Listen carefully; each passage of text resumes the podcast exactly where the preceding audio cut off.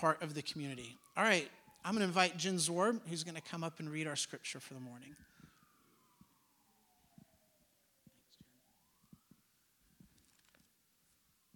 Good morning. The reading is from John 2 1 through 12. On the third day, a wedding took place at Cana in Galilee. Jesus' mother was there, and Jesus and his disciples had also been invited to the wedding. When the wine was gone, Jesus' mother said to him, They have no more wine. Dear woman, why do you involve me? Jesus replied, My time has not yet come. His mother said to the servants, Do whatever he tells you.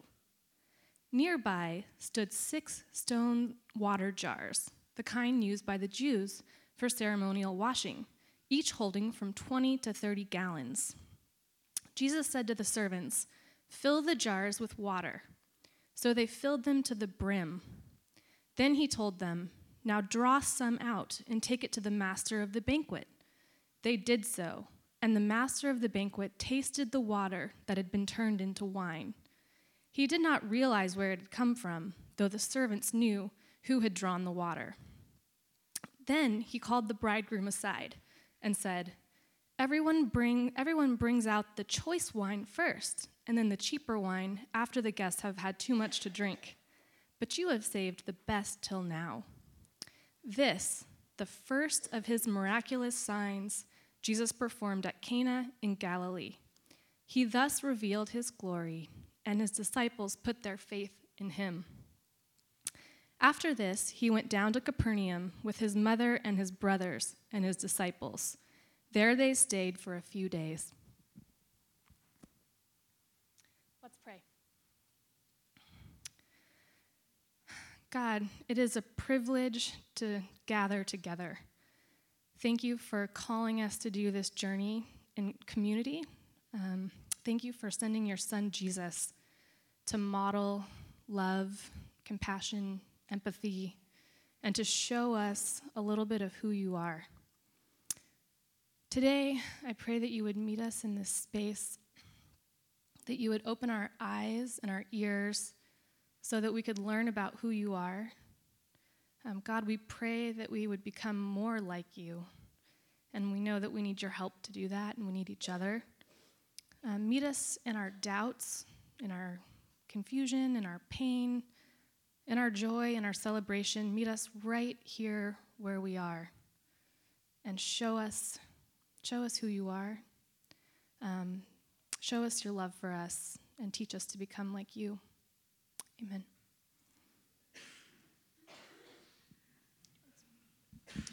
Jen, you did a very nice job, but you need to do it again because you didn't go up to the pulpit. It's like a rite of passage. So just, okay, we'll let you slide this time. Um, all right, good morning. You met Emily if you're here at the beginning of the service. Emily is my wife, and she read scripture and prayed this morning. Uh, I'm not going to include family members every single time. If this is your first time, it's not like that. Emily just happens to be someone who loves Jesus and is my wife and is part of this church. Um, Emily and I have been together since uh, my sophomore year of high school, uh, so four years ago. And uh, no, it was a little bit longer than that. This is 16 years that we've been together, which is kind of amazing. And I don't remember when it happened, but at one point, I was over at Emily's parents' house, and they got out home videos. We were watching home videos of young Emily, and uh, there was one video of Emily's birthday party when she was five years old.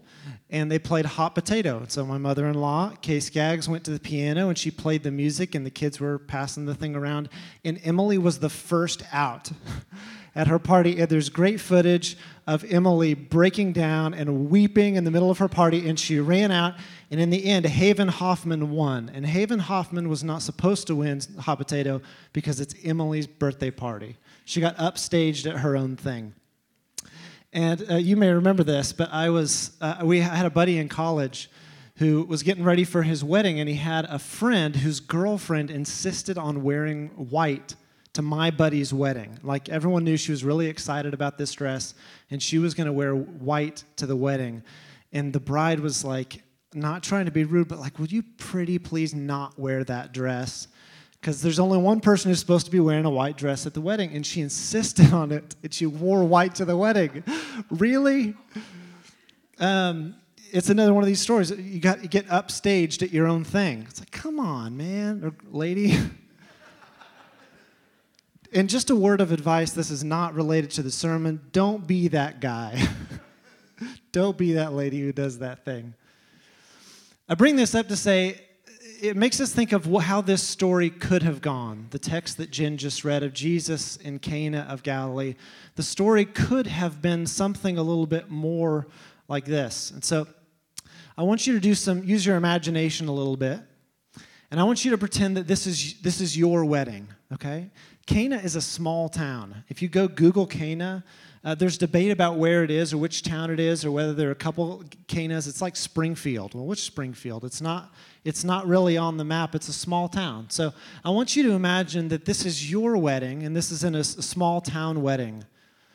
And you're really excited to get hitched and uh, your family's been doing tons of planning. You've, you've made all the preparations. You've got your guest list together, and the big day has finally come and, and you're really excited, and, and halfway through the meal, you get word that all of the wine is gone. Or maybe like people are halfway through the buffet line and the caterers are coming out and they're like, that's all we brought. Or, or you've served half the people wedding cake and like, man, we should have gone halvesies. We should have cut the pieces smaller because, oh my gosh, this is so disappointing. How would you feel if that happened at your wedding? How would you feel? Someone tell me. Unhappy. Uh, yeah, seriously unhappy. What's another word? How would you feel if this is your wedding? This is like a seminal moment for your family, and uh, embarrassed, unhappy, embarrassed. What else? Angry. That's where I would go. It'd feel like crying, maybe so angry you feel like crying. This is what could have happened. Now, what could have happened is that as, as they figure out the wine goes out, Jesus could have let the news go public. Like he could, like it could have been that he and his mom would not have intervened. And so everybody finds out that the wine has run out, and maybe they think the parents are cheapskates because they didn't get enough, or maybe a bunch of people came and like invited themselves to the wedding. What Jesus could have done if he really wanted to make a splash is he could have let the news hit first that the wine was out. And then Jesus steps into the spotlight I've got it, you guys. This one's on me. And so he calls for the, the big old pitchers of water, and they, you know, it holds a ton. Did you hear how much water these things hold? There's six of them that hold 20 to 30 gallons. He's like, I've got more than enough. And he rolls up his sleeves, watch this. And everyone's like oohing and awing as the water turns to wine. And then they taste it in front of everybody. And Jesus kicks off his ministry in a very public way, and everyone's got their eyes on him. Well, how are the bride and groom and their family feeling if it had gone like that? Like, well, on the one hand, I'm glad that Jesus kind of rescued us, but here we are in the corner eating cake by ourselves while they're like carrying Jesus off on their shoulders, chanting his name. The story could have gone something a little bit like that.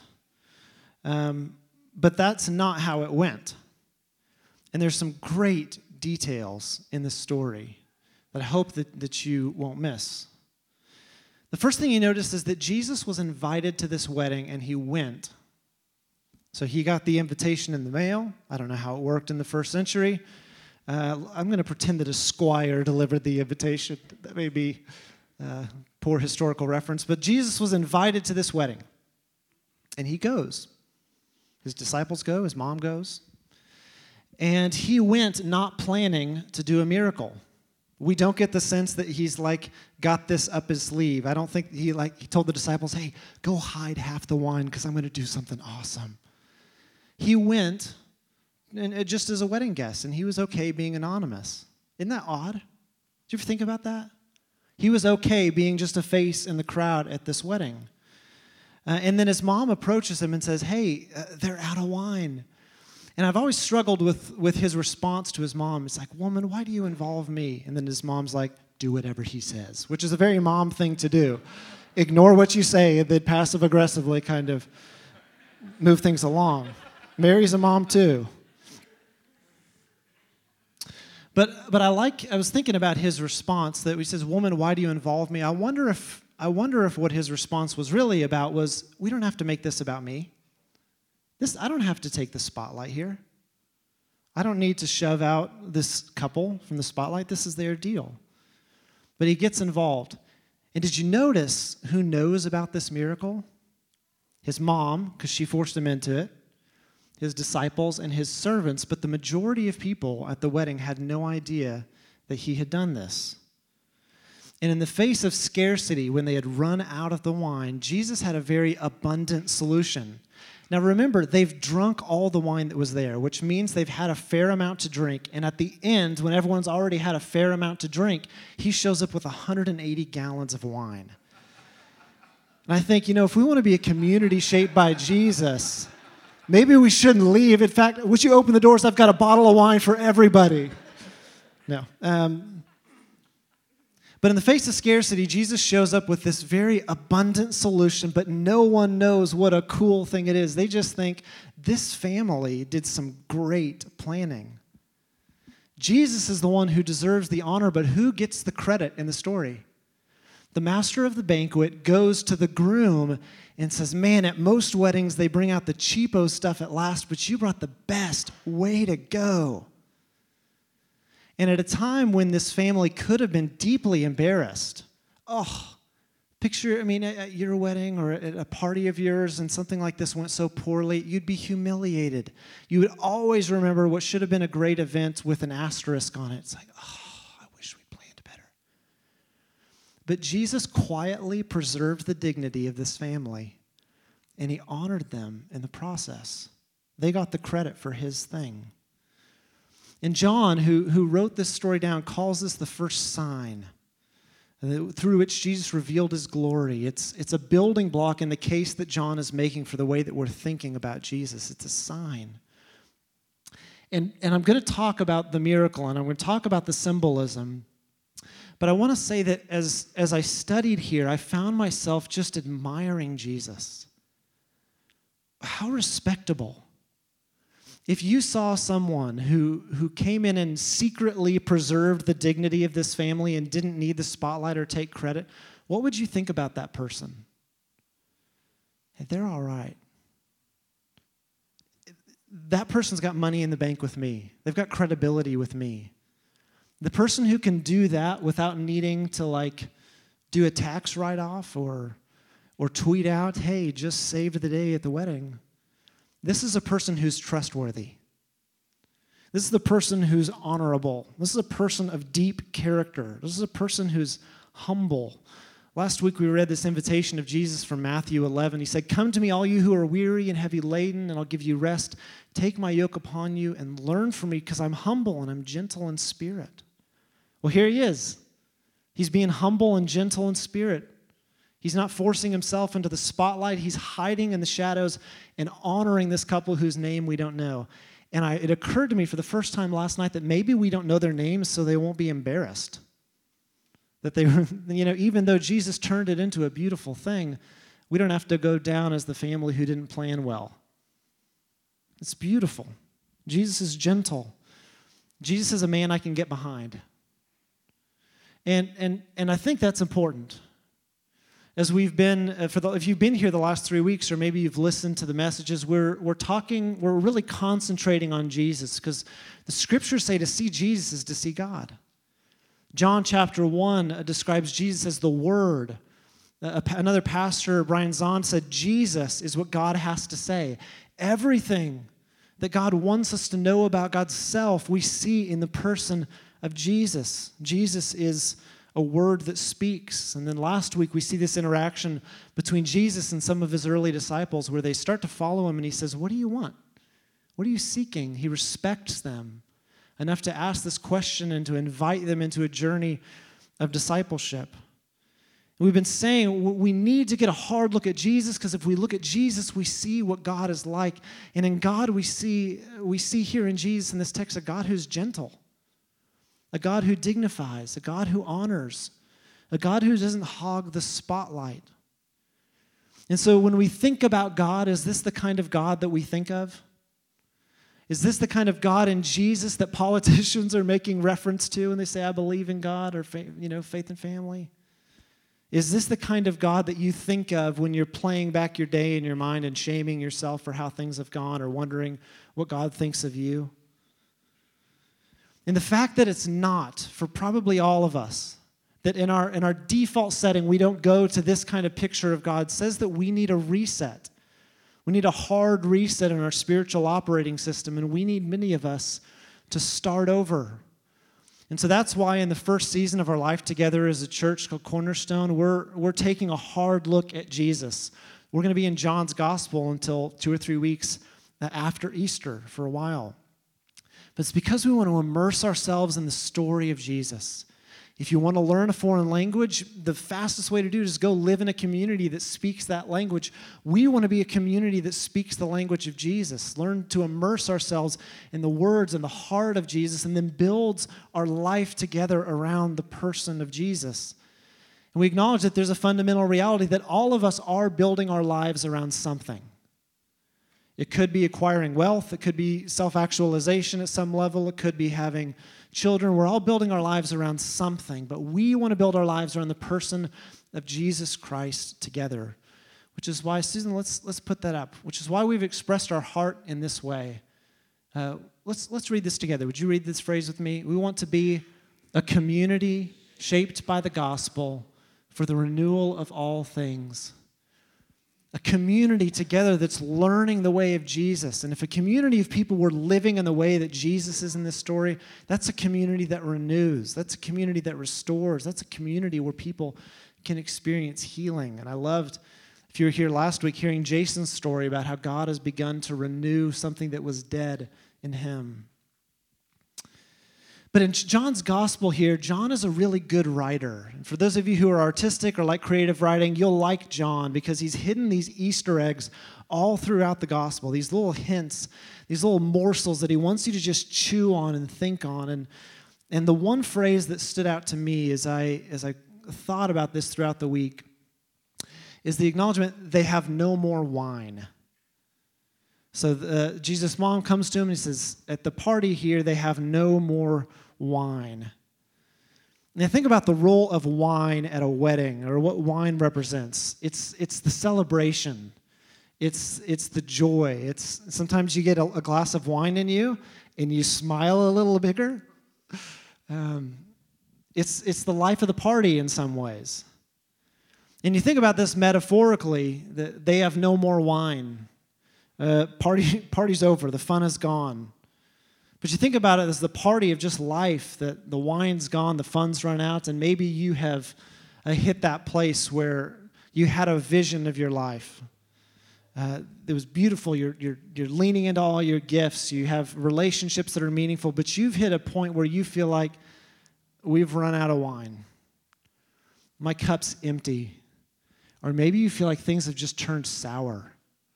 This isn't fun anymore. And we're all there at one place or another in our lives where we feel like we've, we've come to the end of our resources, and this is not the life that I wanted. Maybe you came in this morning feeling like that. A lot of times people come to church because they're at those kind of crossroads where they're like, something has to change. And there's this acknowledgement to Jesus they've, they've run out of wine. The cup is empty, the wine's gone sour. And, and I think about using the lens of our imagination what Jesus does here. He has this creative and imaginative, abundant solution. Uh, what are the vessels for the wine? What, what are they? What does he use to make the wine in?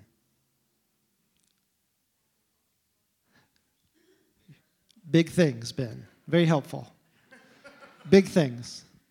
Yeah, it's these gigantic stone jars that were used for ceremonial cleansing. And if you go to the Old Testament, you see instructions about the usage of these. But in the first century, in Jesus' time, uh, the Pharisees in particular had way expanded the rules for what requires ceremonial cleansing. And they had, they had added a lot of rules. They got onto Jesus' case for breaking these rules that they invented about when and when, where, and how you need to be ceremonially cleansed. And Jesus, who may have been like messing with the Pharisees here, and I like to think that, calls for those jars, those jars that, that are associated with legalism and like Bible thumping and shame for a lot of people. Oh, I got to go scrub up again. He takes those jars about cleaning yourself up, about do better, do better, do better. You keep screwing up. Those jars are the ones that he uses, and he repurposes into a vessel to hold 180 gallons of wine, making the party awesome from then on. It's not on accident. It's not just because there weren't buckets handy or wine glasses handy. He took these things that were associated with legalism and with doing better and a visual reminder of how you keep messing things up. And he turned those and he, he renewed their purpose and made them into a, a, source of celebration, into something awesome. And my prayer is that God would do the same thing in this community. Your blood pressure may be up sitting in a pew or sitting in this room. Or you may associate church with having a guilty conscience. Or you may associate uh, church with moralisms or, you know, mom and dad calling on you or that pastor from your upbringing calling you to guilt you into, well, you really should be, he's not in church. He really should be in church.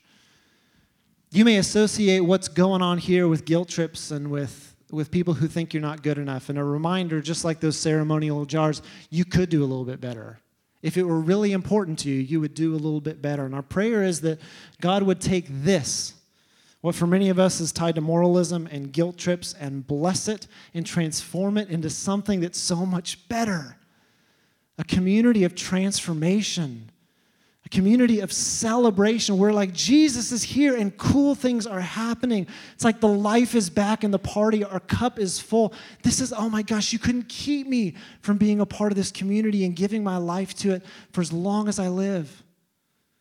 And that's the prayer in the presence of Jesus, this would be something so much more than a group of us sitting in rows listening to a person talk, thumping the Bible of us, but we would be a confident Jesus is among us. He's transforming something into something so much more beautiful than plain water or plain moralism.